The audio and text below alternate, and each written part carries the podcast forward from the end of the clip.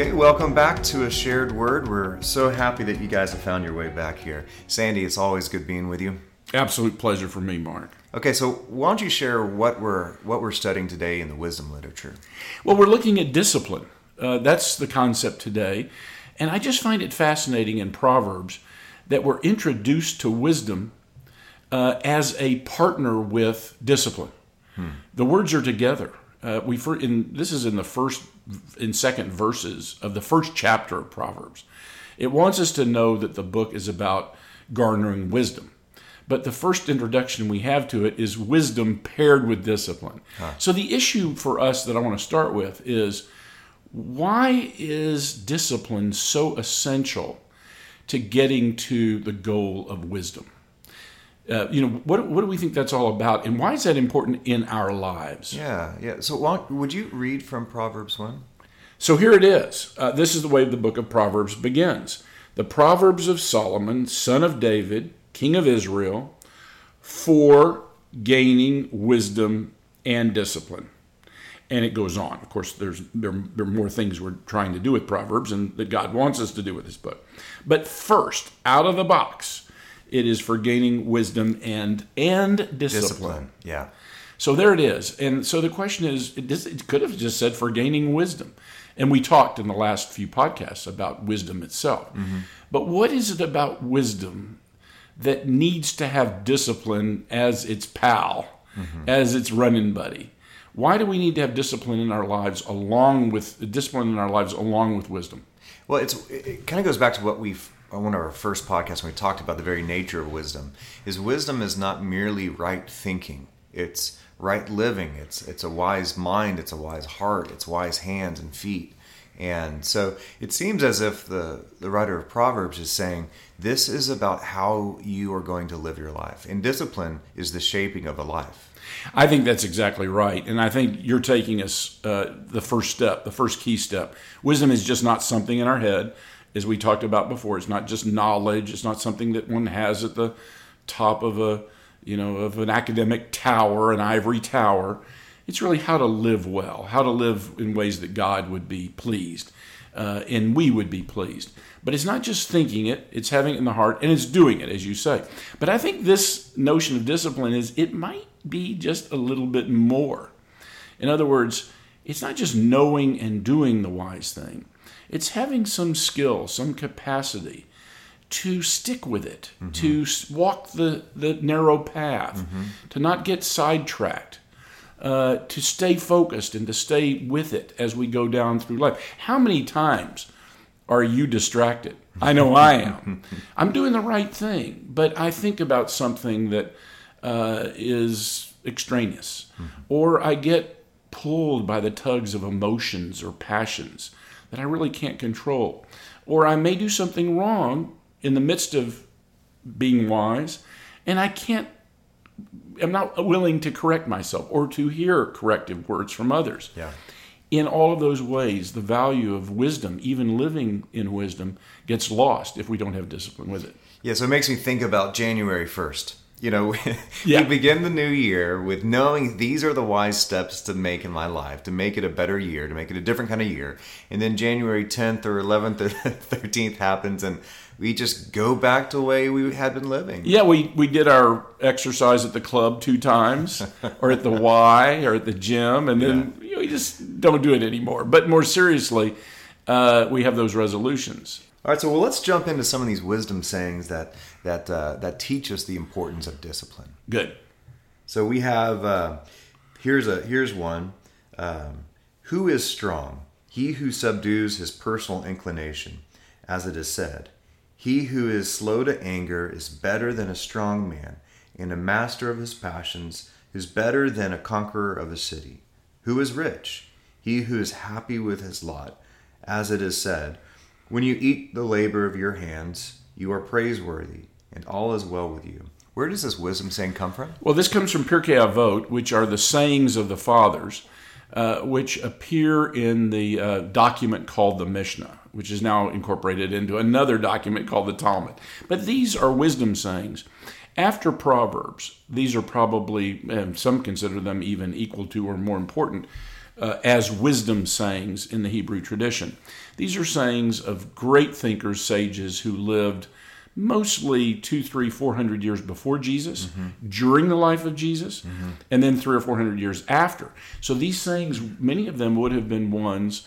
Uh, circulating Je- during, during circulating, Jesus and Jesus yeah, would have heard them, yeah. and it may have had some impact on him. Many of them are very consistent with his wisdom yeah. uh, per se. And so, why did you pick out this this uh, wisdom saying? Well, I think as we begin to think about discipline, it's just wonderful to see it illustrated the importance of uh, discipline illustrated really in this short, short snippet in so many different ways. Um, subduing our personal inclination. So if I have a desire to be something, do something, and it can overwhelm uh, me living uh, according to my principles or mm-hmm. in wisdom or to my best, to my really long term interests, subduing it or controlling it or being disciplined about it is defined here as being strong. Mm-hmm. It's strong to be able to show that. It goes on to be slow to anger. Mm-hmm. So, what that's saying is that if anger can carry me away from a state of mind that is productive and good and useful and wise, I need to control it. And here, doing so uh, makes me better than a strong man. A master of such passions is better than the conqueror of a city.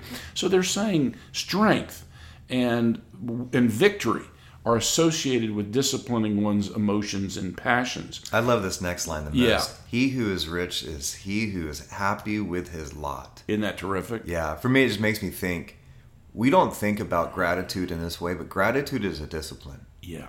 The more you're grateful, the more you're grateful. Yeah, and the more you see richness mm-hmm. in what you have, you're not wasting time. Uh, not that you shouldn't be ambitious, but to just overdo the ambition or the need for more, or I am unhappy because I don't have more, that deprives us yeah. of all the opportunities and richness in life. In fact, we're rich if we can avoid doing that. All these are wonderful disciplines. I thought it was a great way for us yeah. to start. I love it. I love it. That's a wonderful one. All right, this next one is from Rabbi Judah the Prince, and uh, this says, "Let your behavior in private be the same as your behavior in public." Why, why did that jump out for you? Well, that's a, you know, what a wonderful notion of discipline. You know, I think our instinct is to think, nobody's seeing it. You know, I can do this. I'm, I'm in the privacy of my room, or it's at night, or uh, there's no one around. And so I can just kind of do whatever I want to do. And it mm-hmm. may be unhealthy, it may be uh, not moral, it may be something that is really not consistent with where wisdom is taking me in my life to, to achieve things and to create things that are good for myself and others. Uh, it's just now, so I guess I'd return to you and ask so, what is it about? Uh, uh, why are we being taught here to see discipline as avoiding the temptation of thinking it's okay if we're not seen by others. Yeah. So one of the ways I, I think about this is the word integrity. Uh, it's it's you know it's a it's a structural word. Uh, so something has integrity if the things beneath the surface are actually sound, and the things that are so a house has integrity if behind the plaster of the walls it's actually structurally sound. And for me, it makes me think about our own lives. There's things that are unseen uh, that no one else can see, that's actually where our, our, our, our, deeper self is, where we can find if we can be able to weather the storm, if we can last. And so I think it's really important to live with integrity. That's what's seen equals that's what's behind the surface. And the other part of it for me too is I've heard people describe worship as what you do when no one but God can see. Yeah. And which is a beautiful way of thinking about when I'm left alone in my thoughts and I can sneak out and do this thing or that thing God can see, and this is a unique time for me to worship uh, God.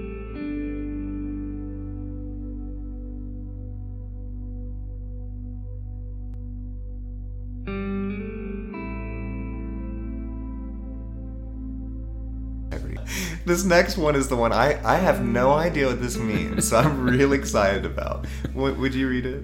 If you curse a dog's tail, it will continue to wag.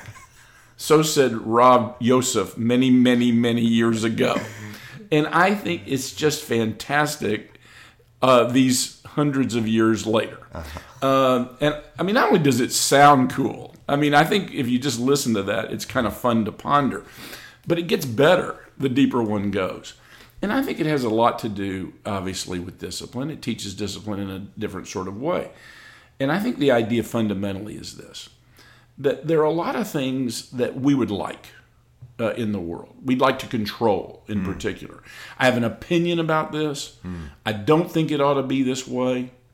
Uh, and I spend time uh, not only thinking about how wrong it is, but actually getting myself agitated about it. So my time, my energy, my spirit are spent on it. And in this one, it go takes me all the way to the point of cursing it. I'm angry about Yeah, it. It's not right, and I'm going to have an opinion about it. Yeah. And I think the wisdom here is there are certain things in life that you can feel that strongly about, but hey, guess what? They're gonna just be that way. So don't get yourself all caught up in wishing that things that will be. Now there are things that can be changed, and I think that that's the companion wisdom here is mm-hmm. things that can be changed that you should change, and that it's wise to change, and that in fact we're ethically bound by God to try to change. That's where you should spend your energy, time, and spirit. Yeah. Not on things that cannot be changed.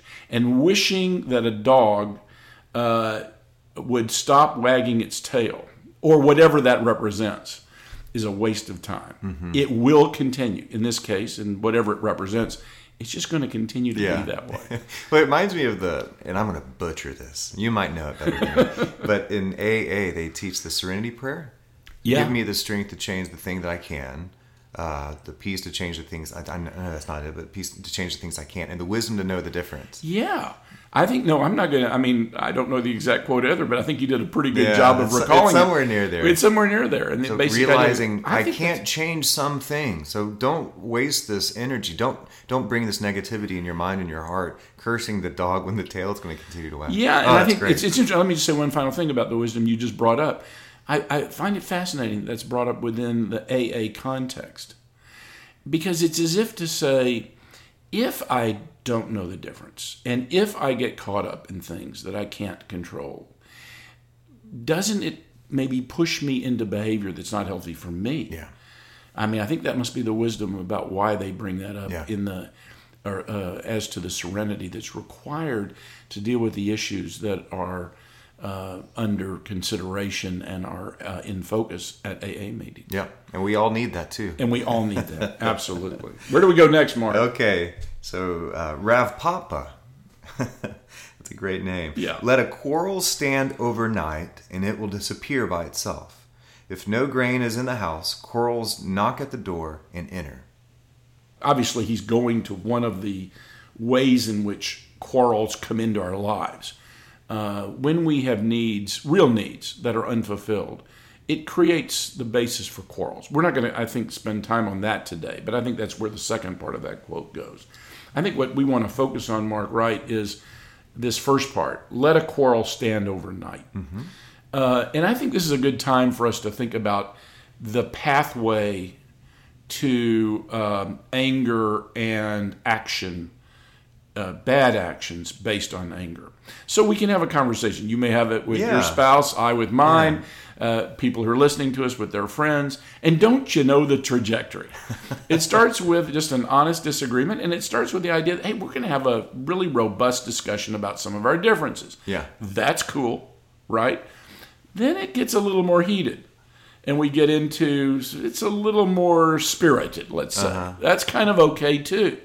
Somewhere between there and a quarrel, we get to a place where we're going through territory that I think this wisdom is concerned about. Because once it becomes a quarrel, that is to say, I've got my ego in this. Uh, I really have a problem with you. It's more than the substance. uh, and we're going to actually have something that's more than just an honest, robust intellectual disagreement. We're going to have a quarrel. And this is saying if you've gotten to that state, A, don't go any further, mm-hmm. and B, give it a rest. Right. And come back tomorrow, and maybe you'll find a way then to where the emotions have, you've been able to shed the emotions, you've been able to understand the consequences of taking this further, and then either you return to an amicable resolution of the substance or you just let it go so that you never have the risk of it getting on to anger. Right. Which is interesting. So for me, when I when I read this wisdom saying, it made me think about the there's a New Testament uh, letter where it said, "Do not let the sun go down on your anger," uh, which is for me is a really interesting concept that's almost being to op- in oppos- opposition to, to let a quarrel stand overnight. But what you're saying is uh, a quarrel is different than getting to the point of anger. Yeah, and I think I mean, of course, you know, you and I are always working to uh, make consistent uh, Old Testament, New Testament uh, wisdom, which I think works about ninety eight and a half percent of the time, and I think it does here too. Yeah. because I think both pieces of wisdom are very sound. Uh, in the case of the New Testament advice, it I think is saying if it has gotten to the point where the quarrel Yeah. it's it's a quarrel and more. The quarrel itself has gotten to where people are angry with each other. And I think it's saying there now you've gotten to a place where you can't let it go all night. Right. Now you really need to deal with it because anger takes you to the very last stage of this, which is a rupture of relationships Right. or damage done. And, and sometimes that's a mean that's a mean spirited thing to let that happen overnight. To let- Exactly. yeah. Exactly. Because you want to stop that as soon as you can. It- then you're into dangerous territory, and the healing, the rep, the uh, rest, the repair and restoration cannot be postponed. So this is a this is a wisdom of discern uh, of discipline that we all need. I feel like in our day and age, let a quarrel stand overnight. You know, there's so many times in my own personal life where once I get to that quarrel phase, I know how the rest of the dialogue's going. I'm, I'm not going to be surprised. I, you know, we're going to stake our, our positions out and start lobbing grenades over a wall. Right. And once you get there and you and you know that's where it's headed, this wisdom is teaching the discipline of saying, you know what, let's just give it a rest here a little bit. And this is a good case. You know, I've been trying to think about how we can stop for a moment and help ourselves and our listeners understand what we're talking about. I think this goes back to what we were saying at the beginning of the podcast. Wisdom is essential, but it's nice to have as its companion discipline. Mm-hmm. This we know getting into an unproductive fight with our friend or our spouse is not good. It's not wise. But the emotions can carry us there. Discipline keeps us from letting us go in a direction that we know is wrong. Yeah. Wisdom tells us is wrong, and yet different things are conspiring to get us to go anyway. One of the things that happens for me, the, the rare time where I actually pause, is when my emotions simmer down. I start to think about it from the other person's point of view. Absolutely. And then all of a sudden, not only am I coming at that conversation later on in a more compassionate, understanding way, sometimes I change my mind. Well, and you see the extraneous things that are in on you. Yeah. You know, I was really upset with her for something she did yesterday or a year and a half ago. Yeah, a year and a half ago. Yes. Triggered And it. now I'm gonna. I really want Yeah. to throw a dart.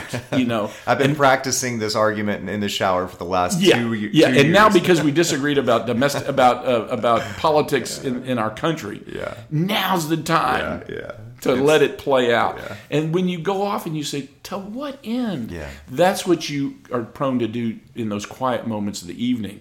When, then you come back in the morning and you say, "Look, I just agree with you as to what you think about Democrats or Republicans," yeah. and you take the personal or the emotional part out of it. Yeah, that's right. It's wonderful. So if I can, I'd, I'd like to end a little differently. I want to meddle a little bit. I want to meddle with people's life Good. and my life too. Do it. So it's one thing to talk about discipline. but even the point, our hope of this podcast is not merely that we're talking about wisdom, but we're actually living as wise people. We're growing in wisdom. So for me, my thing is what is the one step of discipline that I need to take in my life? That nagging sense of, all right, this part of my life, I need to change. I need to need to take one more step into discipline. And I think that's that that may, that might be the wise step for all of us. Absolutely. So, what is it for you? For me, Yeah.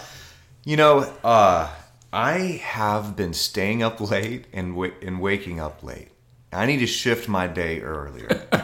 I know it's a hard thing, but I'm a night owl. But uh, but I have not started my days right because I'm waking up and I'm already, you know, 10, 15, 20 minutes behind my day. Well, I wish mine were as modest as yours.